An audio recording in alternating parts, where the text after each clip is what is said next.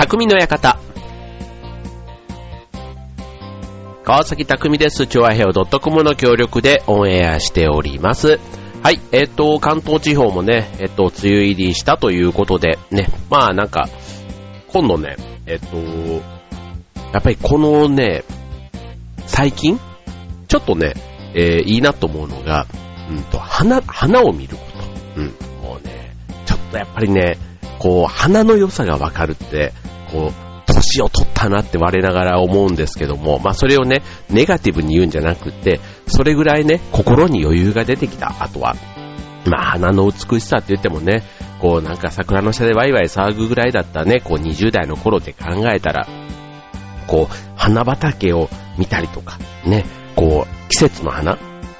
まあ花というか木というかね、うん。特に6月といえばね、やっぱりこう、6月の花といえばアジサイじゃないですか。ね、梅雨とね、なんかそういうイメージで、で、6月のイラストにはね、必ずアジサイが出てくるっていうぐらいなんか、こう、カタツムリとアジサイがなんとなくセットのイメージがありますけども、こうね、アジサイが有名な寺っていう、ね、お寺って結構あるんですよね。うん。で、そう、今度ね、来週というか週末、うちの母親がね、こっちに遊びに来る予定があって、うん、ちょっとね、都内のそういうところね、まあちょっと自分たちだけだったらなかなか行く機会がないなっていうようなところなんですけども、まあちょっとそこ案内がてら、ね、せっかく6月にこう来たんだ、あったんだ、みたいなね、まあそういう意味では、ね、綺麗なアジサイ、なんか、やっぱりね、そういうのアジサイにちなんで、アジサイ祭りなんてやってるお寺も多かったりするみたいで、うん、今度行くところは神社なんですけどね、うん、そういったところがあるから、まあ屋台も含めて、なんか楽しい日にればなぁなんて思ってますけども、まあ梅雨は梅雨なりにね、まあ楽しい過ごし方、まあ過ごし方次第なのかなと思いますし、まあジメジメしていますけども、まあそれはね、分かった話、まあ布団とかね、まあそういうなんか干したりとか、こう洗濯には向かない。ね、まあこの時期だから、ね、できないことたくさんありますけども、ただ逆にこの時期だからこそ、例えば掃除とかね、なんかカビが生えてあんまりなんか掃除に向かないイメージがありますけども、むしろね、この時期だからこそおすすめする掃除、工夫なんていうことをね、やるとあっという間に梅雨が明けて、ね、梅雨が明けた後も快適に過ごせるということで今日はね、そんな、えー、梅雨対策、えー、テーマにお送りしたいと思います。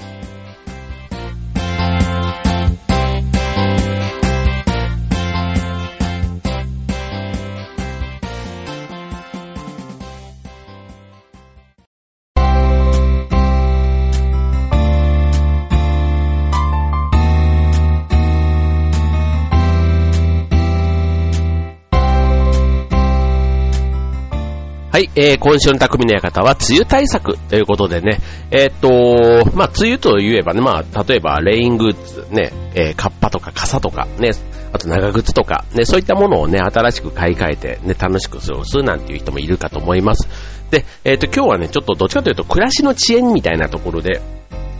うんと、例えば洗濯をね、えー、部屋干しをする人増えると思います。ね、あとはこんな便利なグッズが実はあるんですよ、ということで、うんと、まずは、えっ、と、まず、えっ、ー、と、おすすめの掃除。ね、えー、梅雨が、実は掃除に向いている時期だということを皆さんご存知でしょうかね、雨が続くと掃除もできないと思いがちなんですけども、実は一年で一番汚れを落としやすい季節というのがこのまさに梅雨、ね、雨が降っている時なんですね。はい。なので、今日はその梅雨時期におすすめの掃除方法をお伝えしたいと思います。はい。じゃあなぜ、ね、かっていうところなんですけども、まあ、掃除で言ったらね、一般的にこう12月、ね、年末の大掃除のイメージで、一気にやって、なんか年に一回そこが集中で、あとはほとんどみたいな、まあね、こまめにはやるとしてもね、なんかこうどっかのこう、例えばタンスの上とかなんかそういうね、めったにしないところってこう、やっぱり年に一回は、みたいなところって結構あると思うんですけども、うんと、この12月の時期よりも、梅雨にあった時に、えー、汚れが落としやすい場所っていうのをね、えー、おすすめしたいと思います。ので、まあそこをね、年末じゃなくて梅雨にやっておけば年末の負担が軽くなるという意味でもね、えっ、ー、と、このおすすめしたい3つの場所、ね、えー、ぜひ今日はマスターしていただければと思うんですけども、うんと、まあ当然ね、まず、なぜ梅雨が、えー、掃除のベストシーズンなのかというところなんですが、まあ、なんとなくお分かりの通り、えー、雨による湿気が多いのが、まあこの梅雨の時期なんですね。うん。で、えっ、と、ベストシーズンと言われる3つの理由なんですけども、まず1つ目、えー、適度な湿気がカビの胞子の、えー、飛び散り、飛散を抑えてくれる。うん。湿気があることで、埃っぽくならないというですね。うん。だから吸わなくて済むということです。はい。で、2つ目、静電気が発生しないので、埃が取れやすい。あ、これ大きいかも。ね。なんかプラスチックとかね、ああいうところに、ね、こう静電気で、こう、埃が吸い付くじゃないですか。ね。静電気が発生しないから、埃が逆に取れやすい。で、しかも、舞い散りが湿気によって抑えられると。うん。で、あと、夏と秋が最盛期になるダニの予防。ね、ダニの発生の予防になる。ね、その埃とか、それをね、梅雨時期に取っておけば、夏にね、その埃、ね、ダニたちの餌になるような、そういったものが取り除けるというね、そんな3つがこの梅雨時期。ね、特にあの、先のね、この静電気、埃がとか、カビとかっていうのはいまいちピンときませんけど、ダニって言われるとちょっと怖いなって思いますよね。はい。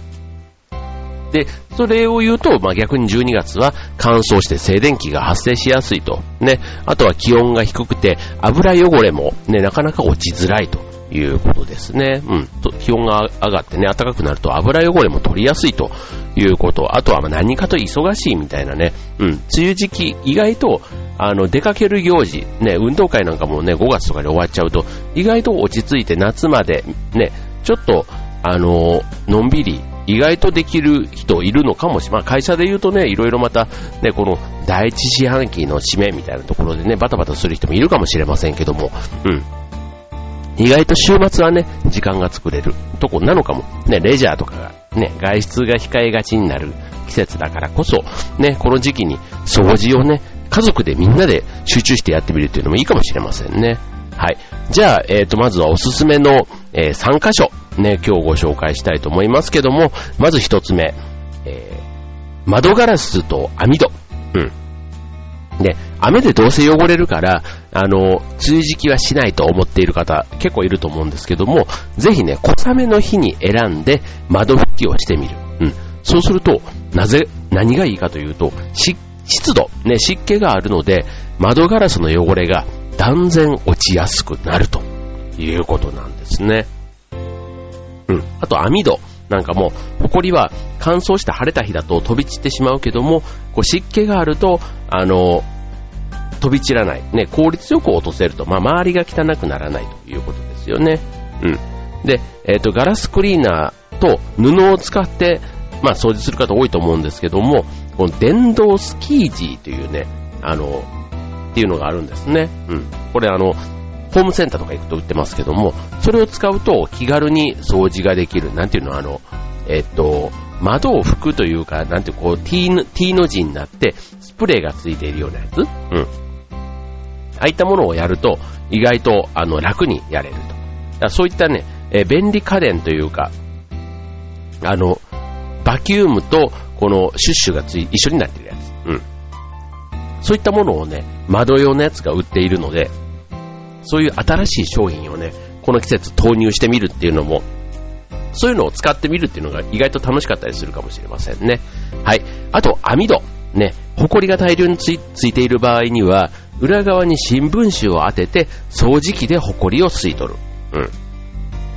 で、その上で市販の網戸用のお掃除シートを使えば簡単にできますということでね。はい。あと、あの、専用のこういうハンドルというか持ち手がなくても、シートを台所用のスポンジに巻いて、表面をこするように拭くと簡単に汚れが落ちますということなので、ぜひね、えー、試してみてください。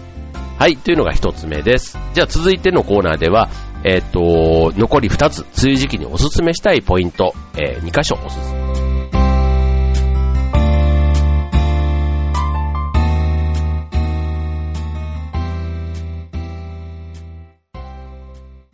What?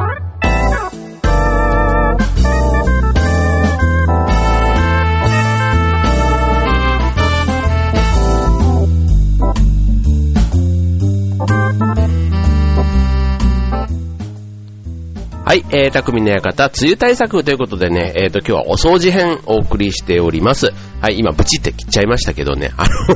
今日はね、梅雨時期におすすめの、えー、3箇所、ね、3箇所、この3箇所は、ぜひ梅雨時期にやってほしいというね、掃除のポイントをご紹介しています。はい、1つ目はね、窓網戸ということでしたが、2つ目、浴槽。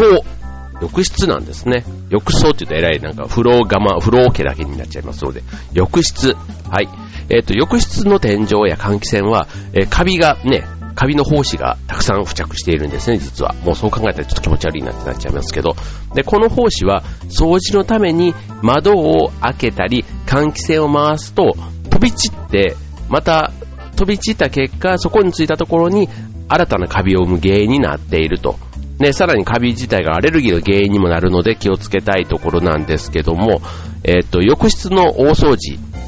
ね、乾燥している時期よりも湿気が多い時期の方が実はこれも向いているということなんですね。うん。あの、普段ね、あまりこう、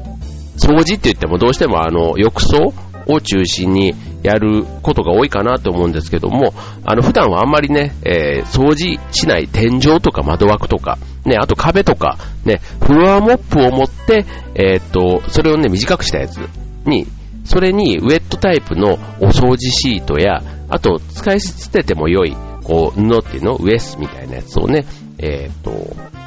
濡らしたものをセットして拭くと良いということなんですね。うん。で、その上で、えー、浴室のカビ取りもしておくと。うん。で、最後に換気してやっておくと、やっぱりこのね、えっと、湿気があるという場所だけに、うん、湿気のある時期に、まあね、風呂上がりというかね、風呂ってこう湿気がなんかムンムンしてますけども、その時に別にあえてやる必要はなくて、うん、まあ梅雨時期をね、選んでやると、まあ効果がありますよということですね。はい。で、最後3つ目。ね、これはもうあの、ね、さっきのダニ対策です。はい。フローリング、カーペット掃除ということで、ね、部屋の中には、例えば、えっ、ー、と、衣服とかね、カーテンとか、そういう繊維のホコリ、あとはカビやダニの糞などの、まあ、ちっちゃいホコリとかね、あと外から入ってくる砂ぼこりとか、意外とね、ホコリのがたくさんあるわけですよ。で、これが実際人が歩くだけで舞い上がって、まあ、家具の上とかね、部屋の隅にまでこう、ね、まんべんなくこう落ちて積もっていくというわけなんですけども、あの、ほんと埃ってね、1日でこう、溜まりますよね。なんかこう、ピアノの上とか、子供のね、上とかにこう、本をね、横に平積みで置いてあったりすると、その上にね、もう1日だけでこうね、うっすら埃が溜まっている。うん。なんか、うん。どんだけ埃があるんだろうっていうぐらいでも、なんかうち埃溜まりやすいのかななんて思ったりしますけども、はい。まあ、実際にね、それぐらい埃があるということなんです。よ。はい。で、まあ、乾燥した時期は静電気もね、発生しやすいので、え、ー、と、化学繊維のカーペット、ソファー、あとカーテンとかにも付着して、さらに取れない。ね、払っても取れないっていうのがこの時期なので、え、ー、と、フローリングの表面とかも、え、ー、と、掃除機とかね、モップでこすると静電気が発生して、え、ー、と、フローリングに逆にホコリを集めてしまう結果になるというね、恐ろしい話があるわけですね。うん。で、あと夏、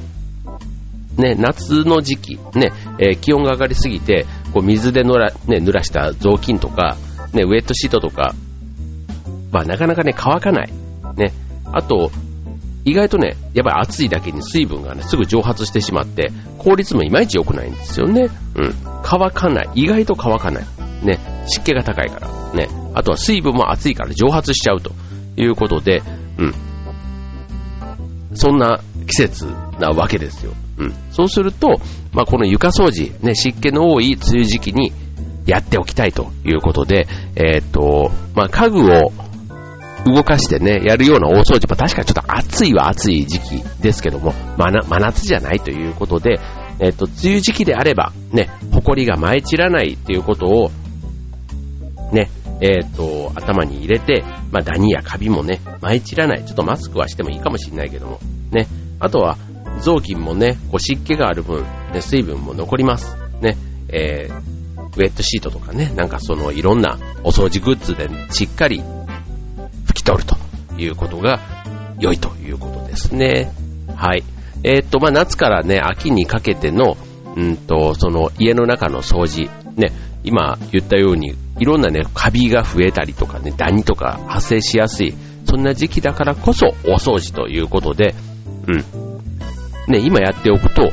この夏秋が快適に過ごせると考えると、うん、なんか今やっておいた方がいいなって、ね、聞いて思いませんでしたか？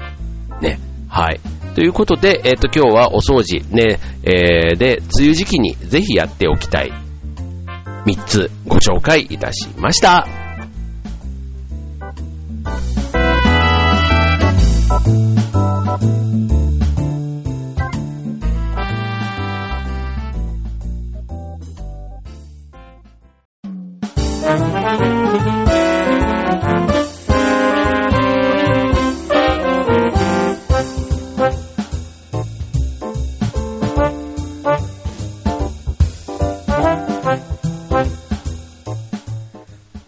はい、えーと、今日はね、お掃除の、えー、3つご紹介しましたけども、この間ね、僕ね、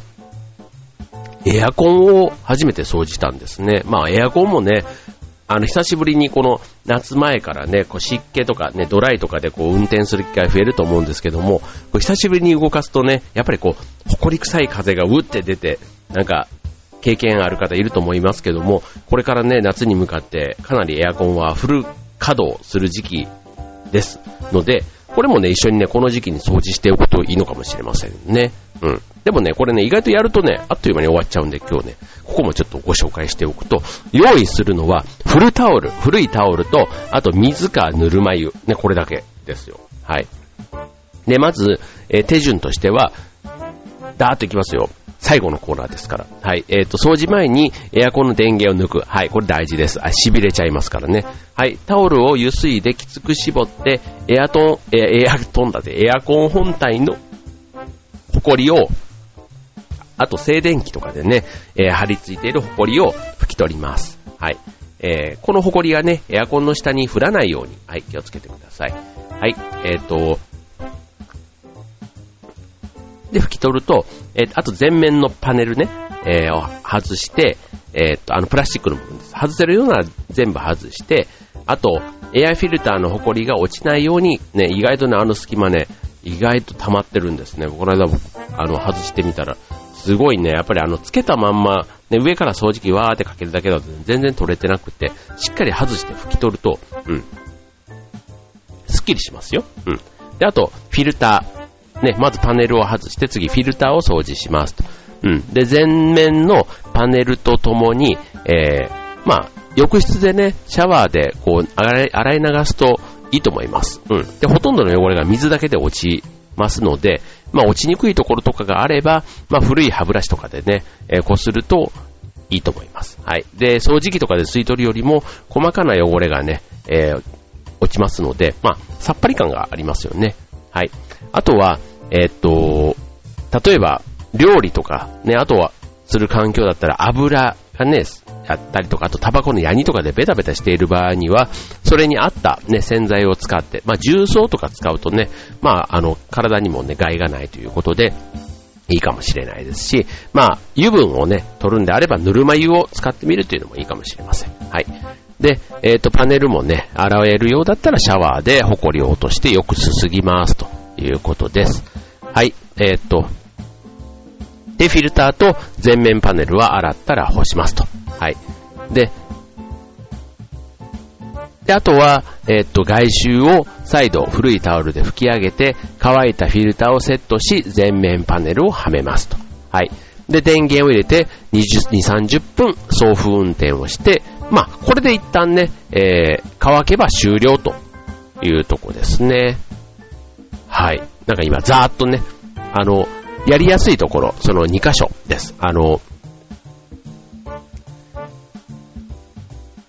ご紹介しましたけども、あとはね、あの、リモコンとかね、手にね、持ちますから意外とね、汚れてたりベタベタするんでね、そういったものも拭いてみたりとか。うん、あと、エアコンの周辺の壁は空気の流れがあるからか、結構ね、埃が集まってくるんですよね。まあそういったね、周辺も、あの、綺麗にしておくと、あの、余計な